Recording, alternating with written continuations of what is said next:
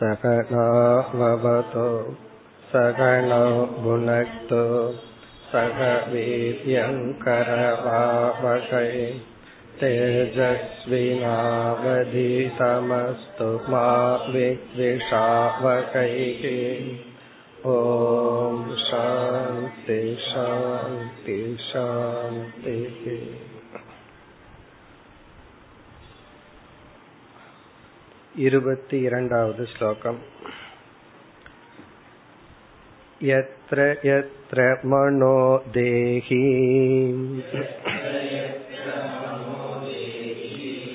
धारयेत् सकलं धिया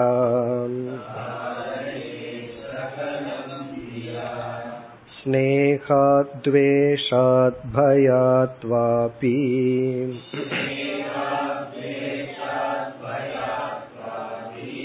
याति तत्तत्सरूपताम्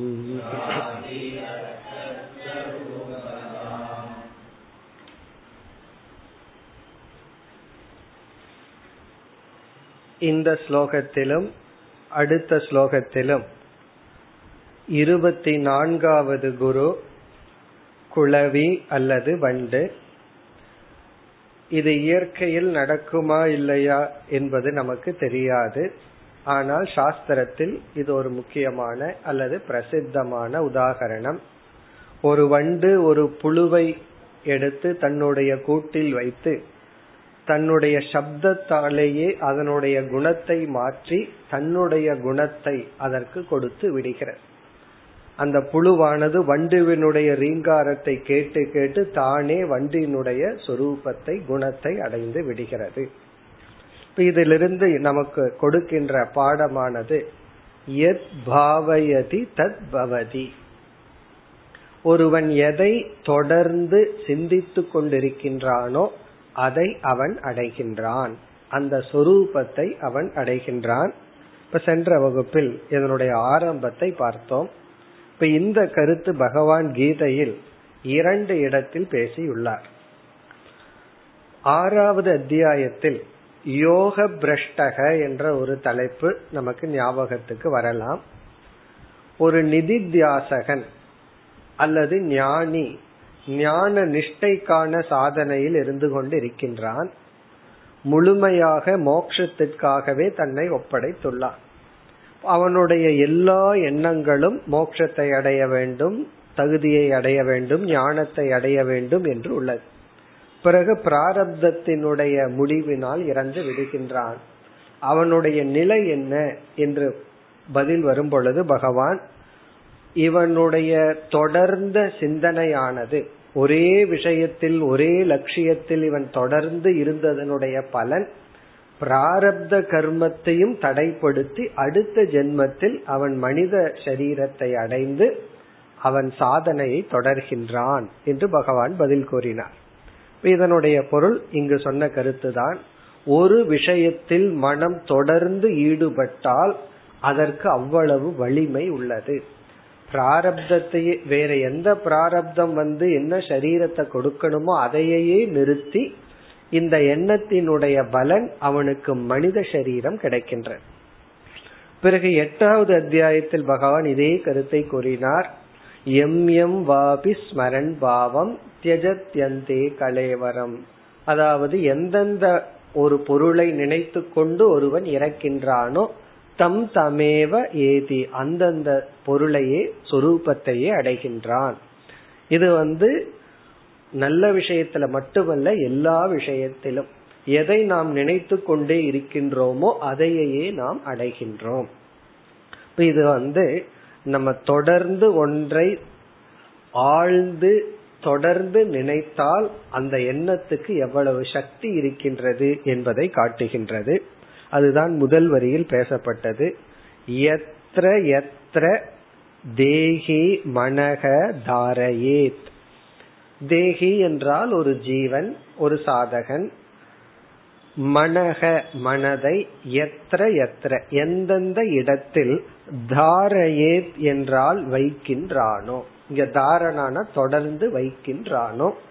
இதனுடைய பொருள் ஒரு பொருளை அல்லது ஒரு லட்சியத்தை ஒருவன் தொடர்ந்து நினைத்து கொண்டே இருந்தால் சகலம் தியா சகலம் தியா என்றால் அறிவுபூர்வமாக முழு மனதுடன் சிதறடையாமல் முழுமையாக தன்னுடைய மனதை ஒரு இடத்தில் வைத்தால் என்றால் ஒரே விஷயத்தை தொடர்ந்து நினைத்து கொண்டே இருந்தால் இரண்டாவது வரியில் கடைசி பகுதி யாதி தத்தத் சரூபதாம்.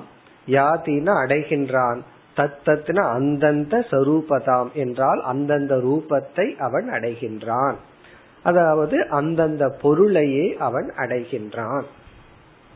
இப்ப இங்கு நமக்கு குறிப்பிடுகின்ற பண்பு வந்து ஒன்றை நாம் தொடர்ந்து நினைத்தால் கண்டிப்பாக அதை நாம் அடைவோம்.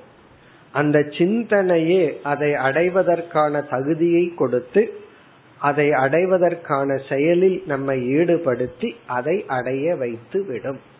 வாழ்க்கையில ஒன்றை நம்ம அடையல அப்படின்னா நமக்கு அதுக்கு தகுந்த கமிட்மெண்ட் இல்லை சங்கல்பம் இல்லை என்று பொருள். அதாவது எதையாவது அடையணும்னா விதை வந்து சங்கல்பம் தான் மனதில் அதை அடையணுங்கிற ஒரு எண்ணம் வந்து பிறகு அதையே நாம் தொடர்ந்து நினைக்க வேண்டும். அது நல்லதாக இருந்தாலும் சரி தீயதா இருந்தாலும் சரி. நம்மை அறியாமல் தவறான ஒன்றை நினைச்சிட்டே இருந்தோம்னா அதை அடைஞ்சிருவோம். நம்மை அறியாமல் நல்ல ஒன்றை நினைத்தால் அடைவோம். பிறகு இரண்டாவது வரியில் முதல் பகுதியில் நாம் தொடர்ந்து நம் வசமின்றி ஒரே ஒரு லட்சியத்தையோ ஒரு பொருளையோ நினைப்பதற்கு எப்படிப்பட்ட உணர்வுகள் காரணமாக அமைகின்றது? இங்கு மூன்று உணர்வுகளை குறிப்பிடுகின்றார்.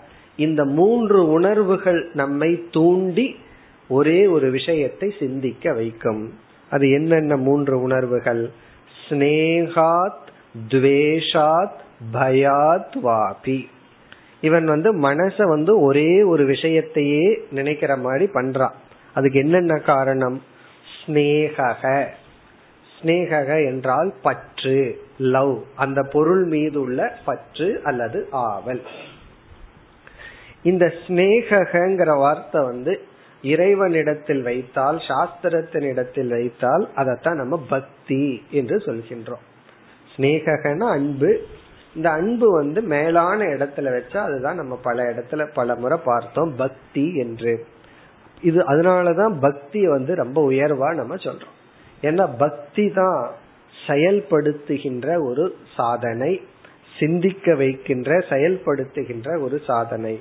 ஒரு பொருள் மீது நமக்கு ஒரு சிநேகம் வந்து விட்டால் பற்று வந்து விட்டால் அந்த பொருளை நாம் தொடர்ந்து நினைப்போம். பற்று இல்லாத பொருளை தொடர்ந்து நினைக்கிறது தான் ரொம்ப கஷ்டமான காரியம். பற்று இல்லாதத பத்தி நம்ம சிந்திக்கிறது கஷ்டம். பற்று இருந்தால் விருப்பம் இருந்தால் அதையே நினைத்து கொண்டிருப்பது என்பது இயற்கையாக நடக்கும். அல்லது ஸ்னேகத்திற்கு எதிரான இனியொரு உணர்வு வந்து துவேஷாத். துவேஷம் என்றால் வெறுப்பு. ஒருவர் மீதோ அல்லது ஒரு பொருளின் மீதோ அதிக வெறுப்பு நமக்குள் வந்துவிட்டால் நம்மை அறியாமல் அந்த பொருளையே அதிகமாக நினைத்து கொண்டிருப்போம். மகாபாரதத்துல வந்து கிருஷ்ணர் அதிகமா நினைச்சது யாரு தெரியுமோ? சகுனிதான் காரணம் என்ன? நமக்கு ஈக்குவலா ஒரு ஆள் அங்க இருக்கார். நம்ம எப்படி வந்து தந்திரம் பண்றோமோ அதே போல அவரும் செய்வார்னு சொல்லி சகுனி பகவான் நினைச்சது வந்து துவேஷத்தினால. அப்படி ஒருவர் மீது ஒரு வெறுப்பு வந்து விட்டால் ஏன்னா நமக்கு லட்சியத்துக்கு தடையா இருக்கிறது யாருன்னா பகவான் தான் அவனுக்கு தெரிகின்றது. அப்போ இதான் துவேஷ பக்தி அல்லது வந்து சத்ரு பாவனா சத்ரு பக்தின்னு சொல்லுவார்கள். பகவான் வந்து அதையும் நினைச்சுக்கார நீ எப்படியோ என்னத்தானே நினைக்கிற நீ ஏதோ ஒரு காரணத்துல நினைக்கின்றாய் அப்படின்னு சொல்லி அத சத்ரு பக்தின்னு சொல்வது. இப்படி துவேஷாத் அதனாலதான் நம்ம வந்து அவ்வளவு சுலபமா வெறுப்புங்கிற உணர்வையும் வளர்த்தி கொள்ள கூடாது ரெண்டு வெறுப்புங்கிற உணர்வு வந்து அந்த வெறுக்கப்படும் பொருள் மீது எண்ணத்தை கொடுத்துட்டே இருக்கும். அந்த எண்ணங்கள் வெறுப்பை வளர்த்தி கொண்டே இருக்கும் ஒரு சைக்கிள் போல. அப்படி வெறுப்பானது நம்மை அறியாமல் அந்த பொருளை சிந்திக்க வைக்கும். ஒருத்தர் மீது வந்து வெறுப்பு இருந்தாலும் அவங்கள நினைச்சிட்டு இருப்போம். விருப்பம் இருந்தாலும் நினைச்சிட்டு இருப்போம் மூன்றாவது உணர்வு பயாத். பயம். ஒரு பொருளை குறித்து நமக்கு பயம் வந்து விட்டால் அந்த பயமே அந்த பொருளை அல்லது அந்த விஷயத்தை சிந்திக்க வைக்கும். அப்படி இந்த மூன்று உணர்வுகள் நமக்குள்ள மூன்று பவர்ஃபுல் ஃபீலிங் இதுதான். பயம் வெறுப்பு அல்லது வெறுப்பு. ஒரு மனோதத்துவ நிபுணர் வந்து இதத்தான் வேற அவரோட லாங்குவேஜில் என்ன சொல்கின்றார்?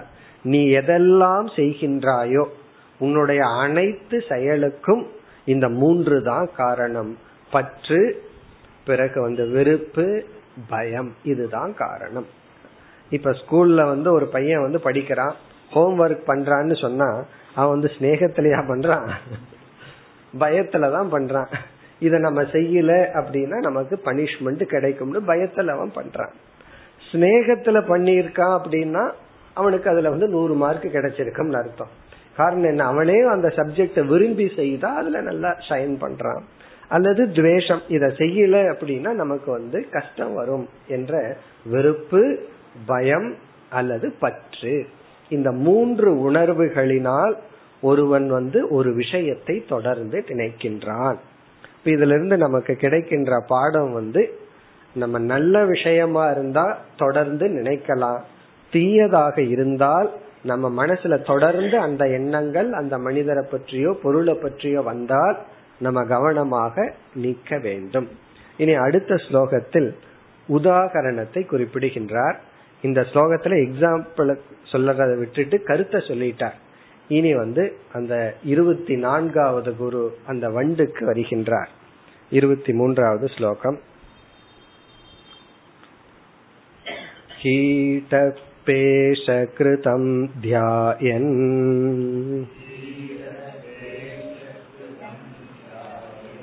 कुड्यां तेन प्रवेशितः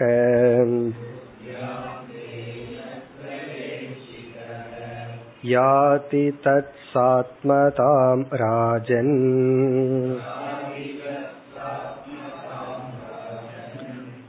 पूर्वरूपमसन्त्यजन्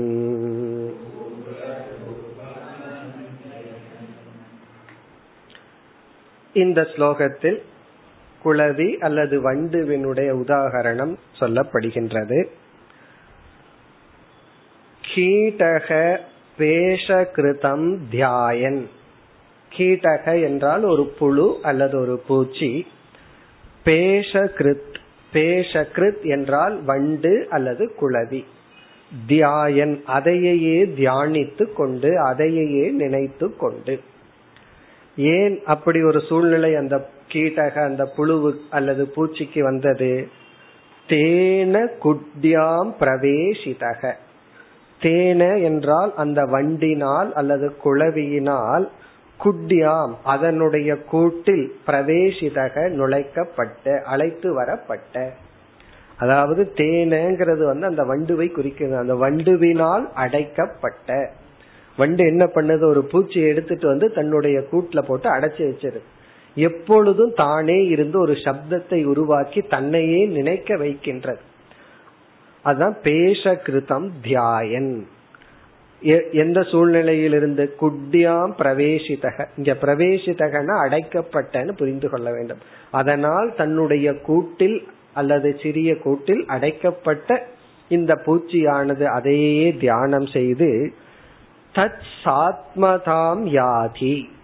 தத் சாத்மதாம் என்றால் அந்த குளவியினுடைய தன்மையை அடைந்து விடுகிறது.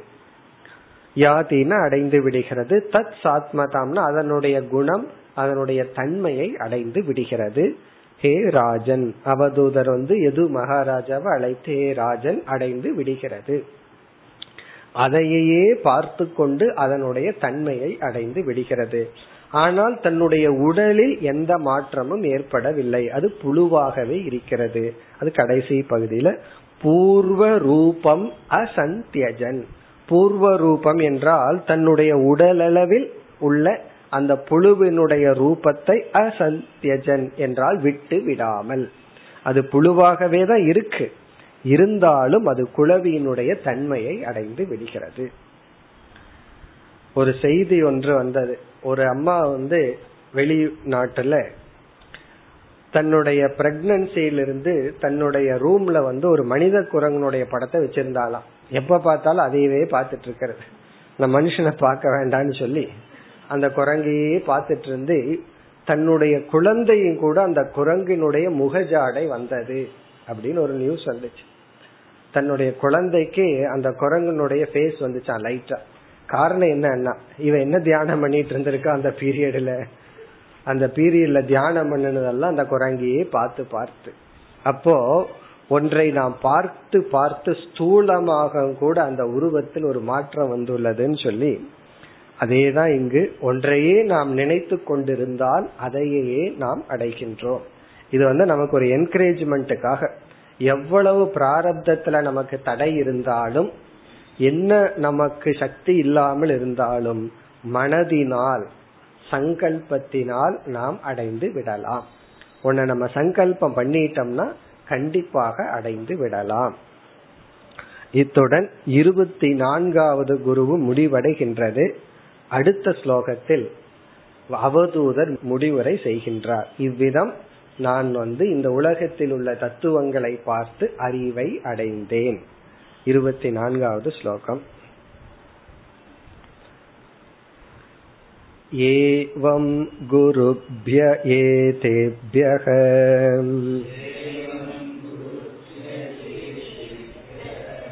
एषा ते शिक्षिता मतिः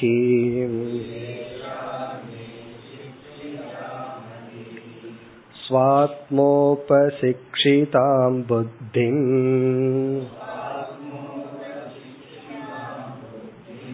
शृणु मे वदत प्रभो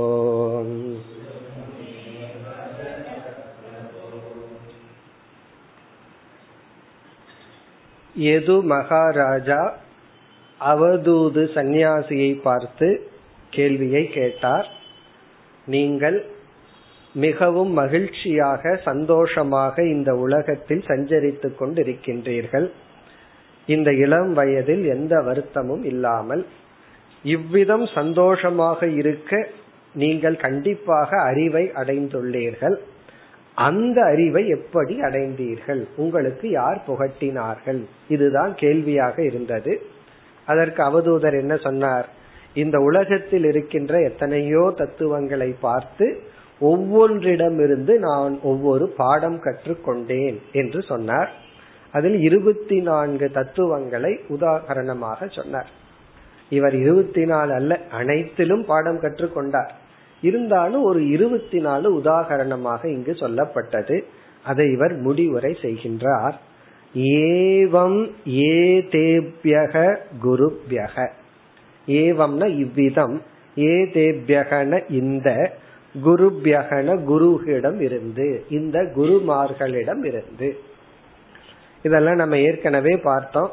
வண்டு வந்து நமக்கு குருவா இருக்க போறதில்ல. அல்லது நெருப்போ பூமியோ காற்றோ நமக்கு ஒன்னும் பாடம் சொல்ல போறதில்லை. அதிலிருந்து நாம் பாடம் கற்றுக் கொள்கின்றோம் அது வந்து குருவா செயல்பட போவதில்லை. ஆனால் அதிலிருந்து நாம் பாடம் கற்றுக் கொள்கின்றோம் இப்ப குருபியக என்றால் உபமானம். அதை ஒரு எக்ஸாம்பிள் அல்லது அதை நிமித்தமாக வைத்து அதை குருவாக நான் பாவித்து பாடம் கற்றுக்கொண்டேன். அதை கூறுகின்றான் ஏஷா மே சிக்ஷிதா மதிகி ஏஷான இந்த மதிகின அறிவு சிக்ஷிதா கற்றுக்கொண்டேன் மே என நான் அல்லது என்னால். சிக்ஷிதானா?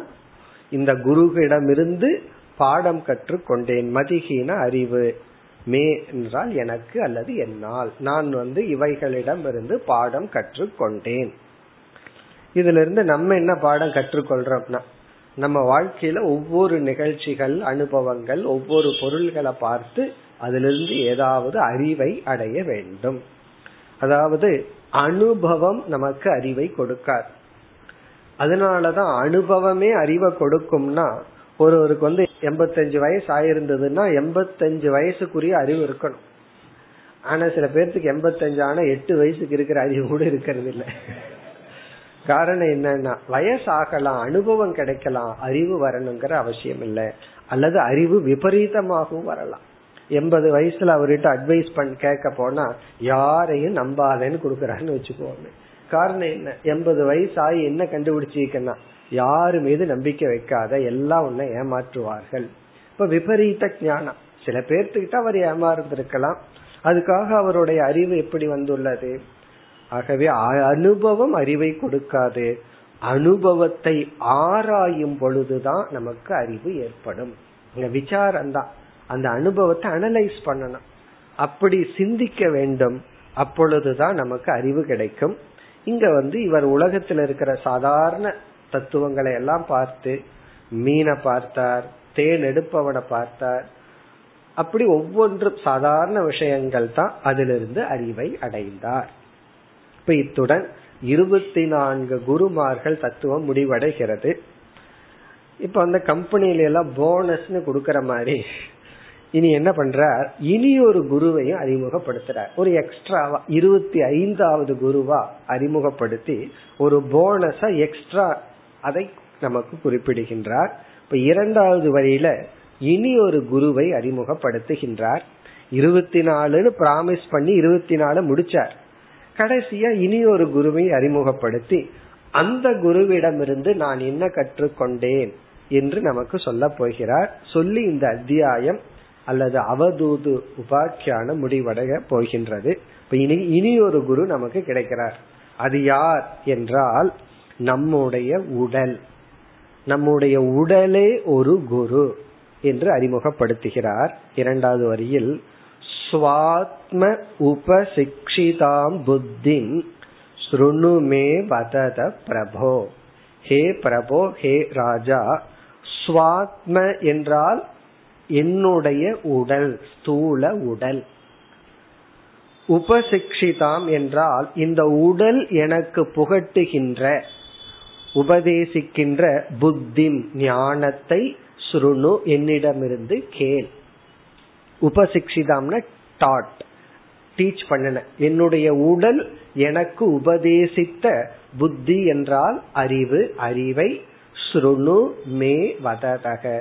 உன்னிடம் பேசிக்கொண்டிருக்கின்ற என்னிடமிருந்து கேள். அதாவது இந்த உடல் எனக்கு என்ன அறிவை கொடுத்தது? இந்த உடல் எனக்கு புகட்டிய பாடத்தை நீ என்னிடமிருந்து கேள். இப்ப இருபத்தி ஐந்தாவதான கடைசி குரு யார் அப்படின்னா நம்ம தான் நம்முடைய உடல் தான். இந்த உடல் எனக்கு என்ன எதை புகட்டியது?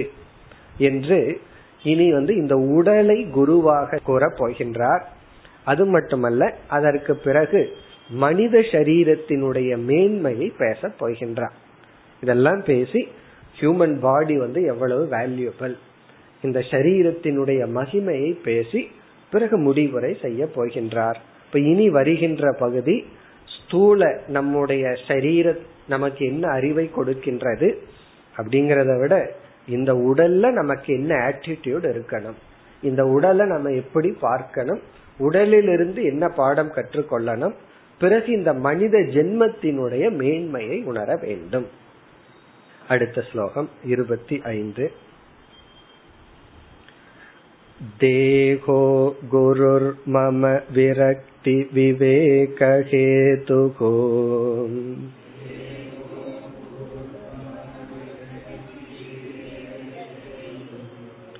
बिभ्रत्स्म सत्त्वनिधनं सततार्त्युतर्कम् बिभ्रत्स्म सत्त्वनिधनं सततार्त्युतर्कम्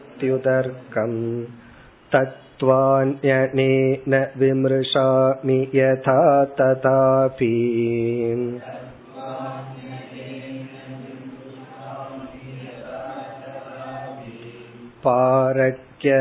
पारक्यमित्यवसितो विरचाम्यसङ्गः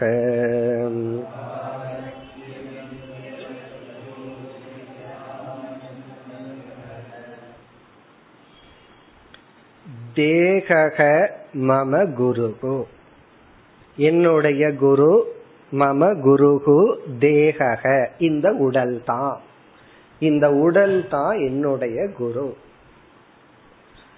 இந்த உடல் எனக்கு குருவாக உள்ளது. என்ன குரு இந்த குரு என்ன அறிவை கொடுத்தார்?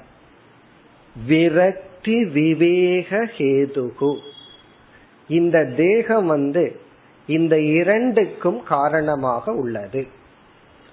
ஹேதுகுண காரணமாக அமைந்துள்ளது. நம்முடைய உடல். நம்முடைய ஸ்தூல உடல் வந்து இந்த இரண்டுக்கு காரணமா? என்ன இரண்டு? விரக்தி விவேக ஹேதுகு. விரக்திக்கும் இந்த உடல் காரணமாக உள்ளது விவேகத்திற்கும் இந்த உடல் காரணமாக உள்ளது.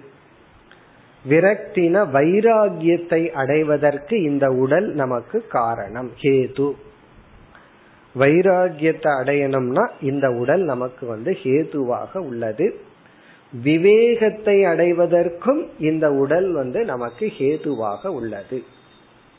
அப்ப என்ன சொல்கின்றார்? இந்த மனித உடலை நான் குருவாக பாவித்து இந்த உடலில் இருந்து நான் கற்றுக்கொண்ட பாடம் வந்து விவேகம் பிளஸ் விரக்தி. விரக்தினா வைராகியம். விவேக வைராகியத்தை நான் இந்த உடலில் இருந்து பெற்று கொண்டேன் இனி அதை விளக்க போற விரக்தி வருவதற்கு என்ன காரணம்? நான் எப்படி சிந்தித்து அல்லது உடலினுடைய எந்த தர்மத்தை நான் சிந்தித்து இந்த விரக்தி எனக்கு வந்தது? பிறகு உடல் வந்து எனக்கு விவேகத்தை எப்படி கொடுக்கின்றது? அதை விளக்குகின்றார். அடுத்த வரியில விரக்தி ஹேதுவ சொல்றார். இந்த உடல் எனக்கு விரக்தியை ஏன் கொடுக்கிறது? அல்லது எப்படி கொடுத்தது? என்றால் இந்த உடலினுடைய தன்மையை வர்ணிக்கின்றார். இந்த உடலை வந்து இந்த ஸ்லோகம் ரொம்ப அழகான ஒரு பேலன்ஸ்டு ஸ்லோகம். அதாவது வந்து பாசிட்டிவாவும் பார்க்கிறார் உடலை நெகட்டிவாவும் பார்க்கிறார். இரண்டையும் சேர்ந்து பார்க்கிறார். சில சமயங்கள்ல வந்து ஒன்னா நெகட்டிவா பார்ப்போம். அல்லது பாசிட்டிவா பார்ப்போம். உடலினுடைய மகத்துவம்னு சொல்லி உடலுக்கு ரொம்ப அலங்காரம் பண்ண ஆரம்பிச்சிருவோம். அல்லது வந்து இந்த உடல் வந்து சம்சாரம்னு சொல்லி உடலை நம்ம கவனிக்காம விட்டுருவோம். அப்படி இல்லாமல் இந்த உடலை வந்து இரண்டாகவும் பார்க்கிறார். இது வந்து அனர்த்தஹேதுன்னு பார்க்கிறார் அர்த்தஹேதுன்னு பார்க்கிறார். அனர்த்தம்னா நமக்கு அனர்த்தத்தை கொடுப்பது சம்சாரத்தை கொடுப்பது துயரத்தை கொடுப்பது நீக்கத்தக்க வேண்டியதுன்னு பார்க்கிறார். அதே சமயத்துல புருஷார்த்தத்துக்கு மோட்சத்துக்கு சாதனை என்றும் பார்க்கிறார். அதான் பேலன்ஸ்டு விஷன் இந்த ஸ்லோகத்துல இருக்கு. இப்ப அடுத்த வரியில் என்ன சொல்றார்? எனக்கு விரக்தி வருவதற்கு இந்த உடல் உதவி செய்தது. காரணம் உடலினுடைய தன்மை என்ன? உடல் என்ன செய்கின்றது? விப்ரத்ம சத்வ நிதனம் சததார்த்தியுதர்க்கம். கடைசி சொல்லுக்கு வருவோம். சதத ஆர்த்த உதகம். சததம் என்றால் எப்பொழுதும் இந்த இடத்துல எப்பொழுதும்னா அடிக்கடின்னு அர்த்தம். அடிக்கடி. ஆர்த்தம் என்றால் துயரம். ஆர்த்த உதகம் என்றால் கொடுப்பது உருவாக்குவது. அடிக்கடி துயரத்தை கொடுப்பது. ஆர்த்தம்னா துயரம். ஏழாவது அத்தியாயத்துல ஆர்த்தோ அர்த்தார்த்தி ஜிக்யாசுன்னு பார்த்தமே. அங்க ஆர்த்தகன துயரப்பட்ட பக்தன்னு பார்த்தோம். அந்த சொல் தான் ஆர்த்த என்றால் துயரம். உதகம் என்றால் கிரியேட் துயரத்தை கொடுப்பது உண்டு செய்வது. எப்பாவதுதான்னா இல்ல சததம் அடிக்கடி ஆல்வேஸ் அதனாலதான் மாறி மாறி டாக்டர்ஸ் கிட்ட போக வேண்டியது கண் டாக்டர் கிட்ட போய் முடிஞ்சது அப்படின்னா அப்புறம் காது. அவர்கிட்ட முடிஞ்சது கோல்டு வந்தாச்சுன்னா அப்புறம் வந்து தொண்டை டாக்டர் கிட்ட போகணும். அதெல்லாம் முடிஞ்சு சம்மர் வந்தாச்சுன்னா வேற டாக்டர் ஸ்கின் ஸ்பெஷலிஸ்ட் கிட்ட போகணும். அப்படி ஆர்த்தம் சததம்னா அடிக்கடி. அடிக்கடி வந்து ஏதாவது நோயை கொடுத்து உடலை வந்து துயரத்தை கொடுத்து கொண்டே உள்ளது. அப்போ சதத ஆர்த்த உதகம். இது அடிக்கடி இந்த உடல் துயரத்தை கொடுப்பதனால் எனக்கு வந்து வைராகியம் வருகிறது. துயரம்ங்கிற அனுபவம் வைராகியத்தை நமக்கு கொடுத்தால் அந்த துயரம் வந்து நமக்கு வந்து அட்வான்டேஜ் ஆகுது. துயரம்ங்கிற அனுபவம் நமக்கு வைராகியத்தை கொடுத்தா அந்த துயரம் வந்து யோகம். அர்ஜுன விஷாத யோக அர்ஜுனனுடைய விஷாதம் விஷாதம்னா துயரம். அதுவே ஒரு யோகம். அதுவே ஒரு சாதனை. எப்பொழுதுனா அந்த துயரம் நமக்கு வைராகியத்தை கொடுத்தால். ஆனால் துயரம் பலருக்கு வைராகியத்தை கொடுக்கறதுக்கு பதுவா துவேஷத்தையும் பயத்தையும் கொடுக்கின்ற.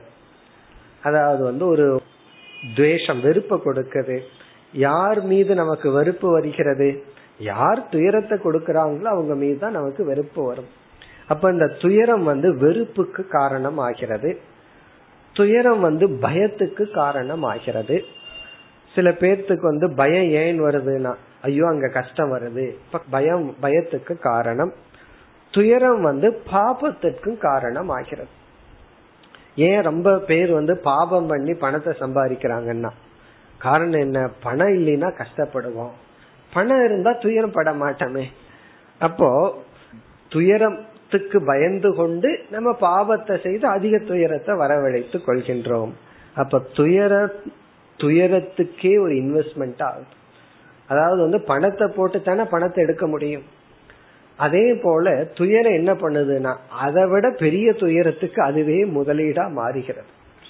இப்படி இருந்தா இதெல்லாம் துயரம் வந்து நமக்கு வந்து நெகட்டிவா வேலை செஞ்சிட்டு இருக்குன்னு அர்த்தம். அதாவது துயரம் துயரத்துக்கு காரணமாக கூடாது துயரம் பயத்திற்கும் துவேஷத்திற்கும் காரணமாக கூடாது. இந்த துயரம் வந்து என்னைக்கு வைராகியத்தை கொடுக்குதோ அப்போ வந்து நம்ம துயரத்தை ஹண்ட்ரட் பர்சன்ட் யூஸ் பண்ணிட்டோம்னு அர்த்தம். தவம்னா என்ன கஷ்டப்பட்டு துயரத்தை அடையிறது வேணா தவம். அப்படி இங்கு வந்து விரக்தி ஹேதுகு இந்த சரீரம் எனக்கு விரக்தியை கொடுத்ததுங்கிற வைராகியத்தை கொடுத்தது. எதில்? போகத்திலும் உலோகத்திலும் இந்த சரீரத்திலும். எல்லாத்திலும் எனக்கு ஒரு வைராகியம்ங்கிற மனநிலை வந்தது. வைராகியம்னா நமக்கு தெரியும் பல முறை படிச்சிருக்கோம். அந்த வைராகியம் எனக்கு வருவதற்கு காரணம் என்னன்னா இந்த ஷரீரத்தினுடைய சதத ஆர்த்த உதகம் இந்த தன்மையை நான் கண்டு கொண்ட காரணத்தினால். அப்ப வந்து உயிரோடு இருக்கும் வரை இந்த சரீரம் வந்து மாறி மாறி ஏதாவது துயரத்தை கொடுத்து கொண்டிருக்கிறது. இதை நான் உணர்ந்து இதை கவனித்து உடலை குருவாக கொண்டு வைராகியத்தை அடைந்தேன். பிறகு அடுத்த பகுதியில இரண்டாவது வரியிலேயே மேலும் இந்த சரீரம் என்ன எதை கொடுக்கின்றது? மேலும் வைராகிய காரணம் சத்துவ நிதனம் பிப்ரத். சத்துவம் என்றால் இங்கு பிறப்பு நிதனம் என்றால் மரணம். விப்ரத் என்றால் கொடுப்பது. பிறப்பையும் இறப்பையும் கொடுப்பது இந்த சரீரம் இந்த சரீரம் வந்து பிறப்பையும் இறப்பையும் நமக்கு மாறி மாறி கொடுத்து கொண்டிருக்கின்றது. இத வந்து அடுத்த ஸ்லோகத்துல கடைசி வரையில விளக்க போறார். இந்த சரீரம் நமக்கு பாப புண்ணியத்தை எல்லாம் கொடுத்து மீண்டும் நமக்கு பிறப்பு இறப்பை கொடுக்க காரணம் ஆகிறது. அப்ப இந்த தேகம் என்ன பண்ணுதான் விப்ரத்ஸ்ம என்றால் கொடுப்பது. எதை? சத்துவ நிதனம். சத்துவத்தையும் நிதனம். நிதனம்னா எண்டு முடிவு. சத்துவம்னா பிகினிங் இங்க பிகினிங் எண்ட் அப்படின்னு சொன்னா பிறப்பு இறப்பு. மீண்டும் ஒரு ஜீவனுக்கு வேறு ஒரு உடலை கொடுத்து பிறப்பையும் இறப்பையும் கொடுப்பது இந்த சரீரம். ஆகவே பிறப்பு இறப்புக்கு காரணமாக எப்பொழுதும் துயரத்துக்கும் காரணமாக இருப்பதனால் இந்த சரீரத்தை கண்டு நான் விரக்தியை அடைகின்றேன். அதாவது விரக்தி ஹேதுவுக்கு காரணம் சொல்லிட்டார். விரக்தி ஹேது சரீரம் அது எப்படி இந்த சரீரத்திலிருந்து நான் விரக்தி அடைஞ்சேன்னா இதெல்லாம் இது கொடுக்கறதுனால. இனி மூன்றாவது வரியில் விவேக ஹேதுவ சொல்ற தத்துவாணி அனேன விமிருஷாமி யதா. தத்துவாணி அனேன விமிருஷாமி. அனேன என்றால் இந்த மனித உடலின் துணை கொண்டு. அனேன இதனால். இதனால் பை தட் அப்படின்னா மனித உடலின் துணை கொண்டுதான் தத்துவாணி விமிருஷாமி. தத்துவங்களை எல்லாம் நான் ஆராய்கின்றேன். அதாவது சாஸ்திரம் படிக்கிறேன் அப்படின்னு அர்த்தம். தத்துவாணி விமிருஷாமினா விசாரம் செய்கின்றேன். தத்துவானின உண்மைகளை உண்மை தன்மைகளை எல்லாம் நான் இந்த உடலின் துணை கொண்டுதான் ஆராய்ச்சி செய்கின்றேன். யதா யதான இவ்விதம். அதாவது இந்த உடல் வந்து எனக்கு தத்துவங்களை ஆராய கருவியாக உள்ளது. இங்க உடல்ல குறிப்பா மனித உடல். அதனாலதான் எந்த கிளாஸுக்கும் மனுஷனை தவிர வேற எந்த ஜீவர்களும் வந்து அமருவது கிடையாது. காரணம் என்ன? வேற எந்த ஜீவர்களாலும் புரிந்து கொள்ள முடியாது. ஃபர்ஸ்ட் அவங்களுக்கே அவங்கள தெரியாது. அதனாலதான் என்னமோ அது ஒரு விதத்துல சந்தோஷமா இருக்கு. நாய்க்கு நான் நாயின்னு தெரியாது பறவைக்கு தான் பறவைன்னு தெரியாது யானைக்கு நான் யானைன்னு தெரியாது. ஆனா நம்ம வச்சிருக்கிறோம் இது யானை இது நாய் இது பறவைன்னு சொல்லி. அதனாலதான் அந்த செல்ஃப் ஐடென்டிட்டி இல்லாததுனாலதான் வேறு சில விதமான சம்சாரங்கள் கிடையாது. பொறாமப்படுறது அல்லது வந்து காம்ப்ளெக்ஸ் எல்லாம் கிடையாது. நான் குண்டா இருக்கேன் ஒல்லியா இருக்கேன் அப்படிங்கறதெல்லாம் கிடையாது. காரணம் என்ன? அதுக்கு தெரியாது. நமக்கு எவ்வளவு வெயிட் வெயிட் ரிடக்ஷன் ப்ராப்ளம் எல்லாம் அதுக்கெல்லாம் கிடையாது. காரணம் என்ன? அதுக்கு அவேர்னஸ் கிடையாது. அதே சமயத்தில் இந்த சரீரத்துக்கு அப்பாற்பட்டும் நான் இருக்கின்றேன். இந்த அவேர்னஸ் அதுக்கு கிடையாது. இந்த உடல் எனக்கு ஒரு கருவிதான். உடலுக்கு அப்பாற்பட்டு நான் இருக்கின்றேங்கிற ஒரு எக்ஸ்ட்ரா நாலேஜ் அந்த தத்துவ ஞானமும் மிருகத்துக்கு கிடையாது. அதத்தான் இங்க வந்து தத்துவாணி. இங்க தத்துவம் என்றால் கண்ணுக்கு தெரியாத சில உண்மைகள் அனுபவத்துக்கு தெரியாத விசாரம் பண்ணா மட்டும் தெரியக்கூடிய சில உண்மைகள். அனேன இந்த சரீரத்தின் துணை கொண்டுதான் விமுருஷாமி ஆராய்ச்சி செய்கின்றேன். என்ன இந்த உடல்ல மூலமாகத்தான் நம்ம வந்து விசாரம் செய்ய முடியும் பிரமாணத்தை பயன்படுத்த முடியும். இங்க தத்துவாணி விமர்சாமினா சாஸ்திரத்தை எல்லாம் நான் படிக்க முடிகிறது. இந்த சரீரத்தின் துணை கொண்டுதான் என்னால சாஸ்திரம் எல்லாம் படிக்க முடிகிறது. யதா ததாபி இருந்தாலும். ஏன்னா இவ்வளவு தூரம் இந்த உடல் உதவி செய்கிறதே. பெரிய பிலாசபி எல்லாம் படிக்கிறதுக்கு இந்த உடல் உதவி செய்கிறது. ததாபி இருந்தாலும் இந்த உடல்ல எனக்கு வைராகியம் இருக்குன்னு சொல்ற. அது உதவுகிறதுங்கிற காரணத்தினால அதுக்கு எவ்வளவு முக்கியத்துவம் கொடுக்கணுமோ அவ்வளவுதான் கொடுக்கணும்.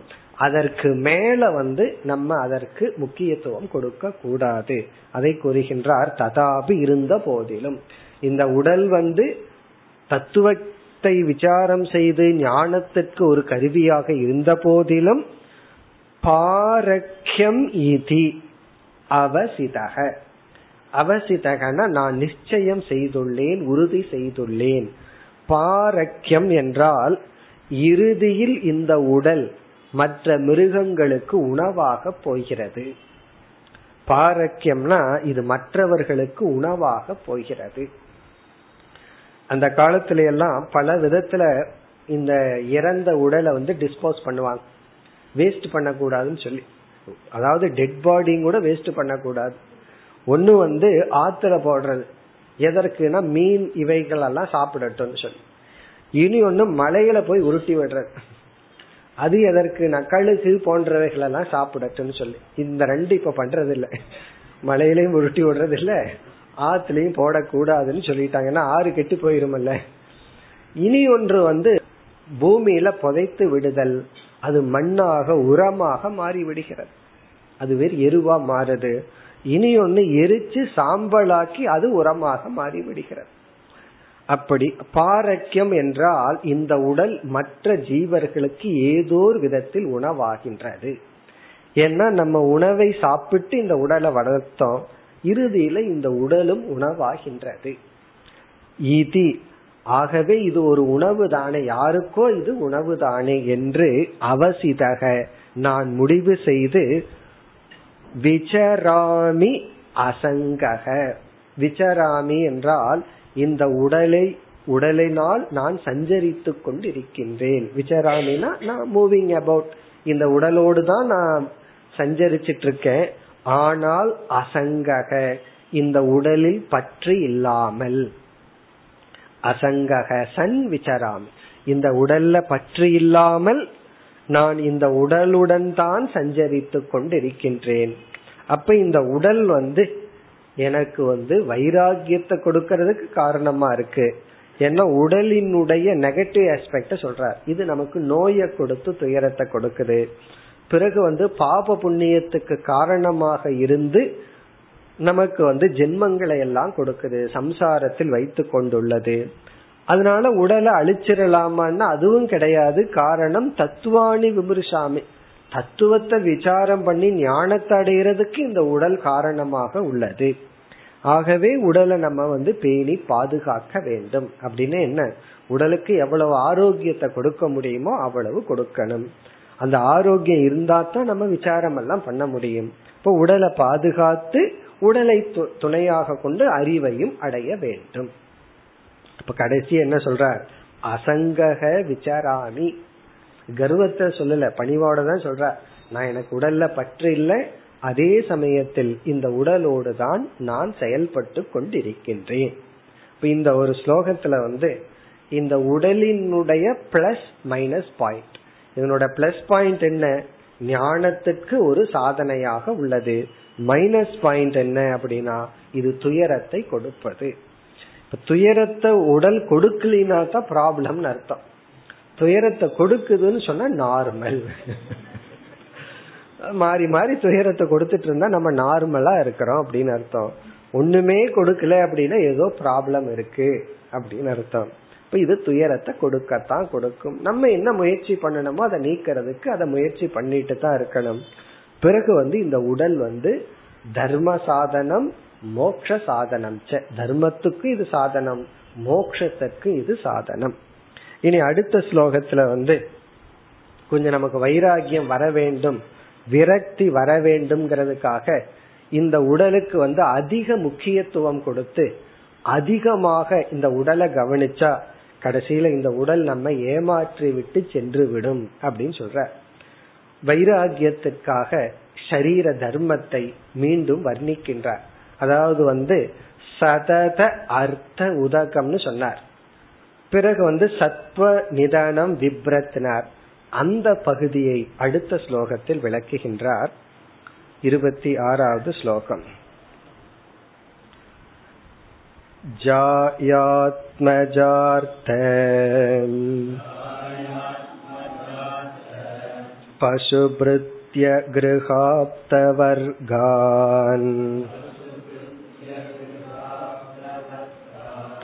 पुष्णाति यत् प्रियचिकीर्षया वितन्वन्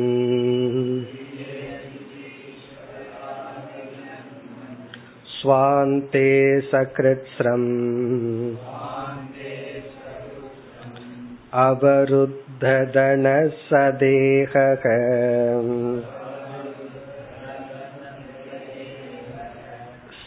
सृष्ट्वास्य बीजम् अवसीतति वृक्षधर्मा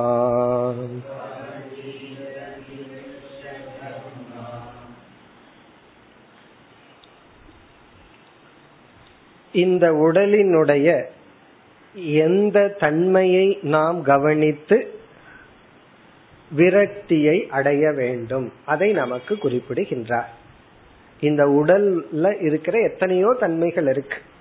ஒன்று வந்து தத்துவ விசாரம் பண்றதுக்கு ஒரு உகந்த கருவியாக உள்ளது. அதை பிறகு மறுபடியும் சொல்ல போற. பகவான் வந்து படைச்ச உடல்களிலேயே மனித உடல் தான் தலை சிறந்தது. அதுலதான் ஒருத்தன் வந்து மோட்சத்தை அடைய முடியும்னு மீண்டும் மனித சரீரத்தினுடைய பெருமையை கூற போகின்றார். அதற்கு முன்னாடி இந்த சரீரத்தினுடைய சிறுமையை கூறுகின்றார். இதனுடைய மைனஸ் பாயிண்ட சொல்லி இத கொஞ்சம் நம்ம கவனித்து இதுல நம்ம பற்றின்மையை அடைய வேண்டும். மோகத்தை அடைய கூடாது அதை கூறுகின்றார் இப்ப முதல் பகுதியில் என்ன சொல்றார்? இந்த உடலை திருப்திப்படுத்தணும் என்பதற்காக அல்லது இந்த உடலை பேணி பாதுகாப்பதே புருஷார்த்தம் அல்லது லட்சியமாக வச்சு நான் என்னென்னலாம் செஞ்சேன் கடைசியில என்ன ஆச்சு அப்படின்னு சொல்ற இந்த உடல் தான் லட்சியம் இந்த உடலுக்காகத்தான் என்று நான் எதோ செய்தேன். ஆனா இறுதியில் இந்த உடல் நம்ம ஏமாற்றி விட்டு சென்று விடுகிறது அப்படின்னு சொல்ற. அதாவது உடலை திருப்திப்படுத்துறதுக்காகவே இதெல்லாம் நான் செய்தேன். கடைசியில் அதெல்லாம் இருக்கு உடல் இல்லை. அதாவது உடலை வந்து பாதுகாக்கணும்னு சொல்லி ஒரு அஞ்சு கோடி ரூபாய் போட்டு வீடு கட்டினேன். கடைசியில என்னன்னா எவ்வளவு வீடு ரூம்ல வந்து எத்தனை பெட்ரூம்னா இருபத்தஞ்சு பெட்ரூமோட ஒரு வீடு கட்டுனேன். கடைசியில ஒரு ரூம்ல என்ன அடைச்சி வச்சு இதுக்கு மேல வெளியே போகாதீங்கன்னு சொல்லிட்டாங்க. ஏன்னா நடக்கிற சக்தி இல்ல பாக்குற சக்தி இல்ல பேஷண்ட் மாதிரி ஒரே ரூம்ல தான் இருக்கணும். அத சொல்ற இந்த உடலை திருப்திப்படுத்துறதுக்காக இதையெல்லாம் வளர்த்தேன் பெருக்கினேன்னு சொல்ற. இப்ப இரண்டாவது வரியில பிரிய சிகீர்ஷயா பிரிய சிகீர்ஷான்னா எதை பிரியப்படுத்தும் பொருட்டு. எதுனா எந்த உடலை. புஷ்ணாதீன இவைகளையெல்லாம் நான் அடைந்தேனோ.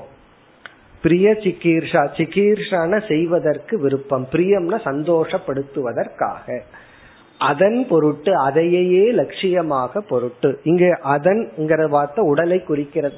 இந்த உடலை உடலுக்கு பாதுகாப்பு அல்லது உடலை உடலுக்கு பிரியத்தை கொடுக்கும் பொருட்டு அல்லது உடலையே லட்சியமாக கொண்டு முதல் வரியில் ஒரு பெரிய லிஸ்ட் சொல்றார். இவைகளையெல்லாம் நான் அடைந்தேன் புஷ்ணாதீனா அடைந்தேன் விதன்வண்ணா வளர்த்தினேன். இவைகளையெல்லாம் நான் பெருக்கினேன் வளர்த்தினேன் அடைந்தேன்.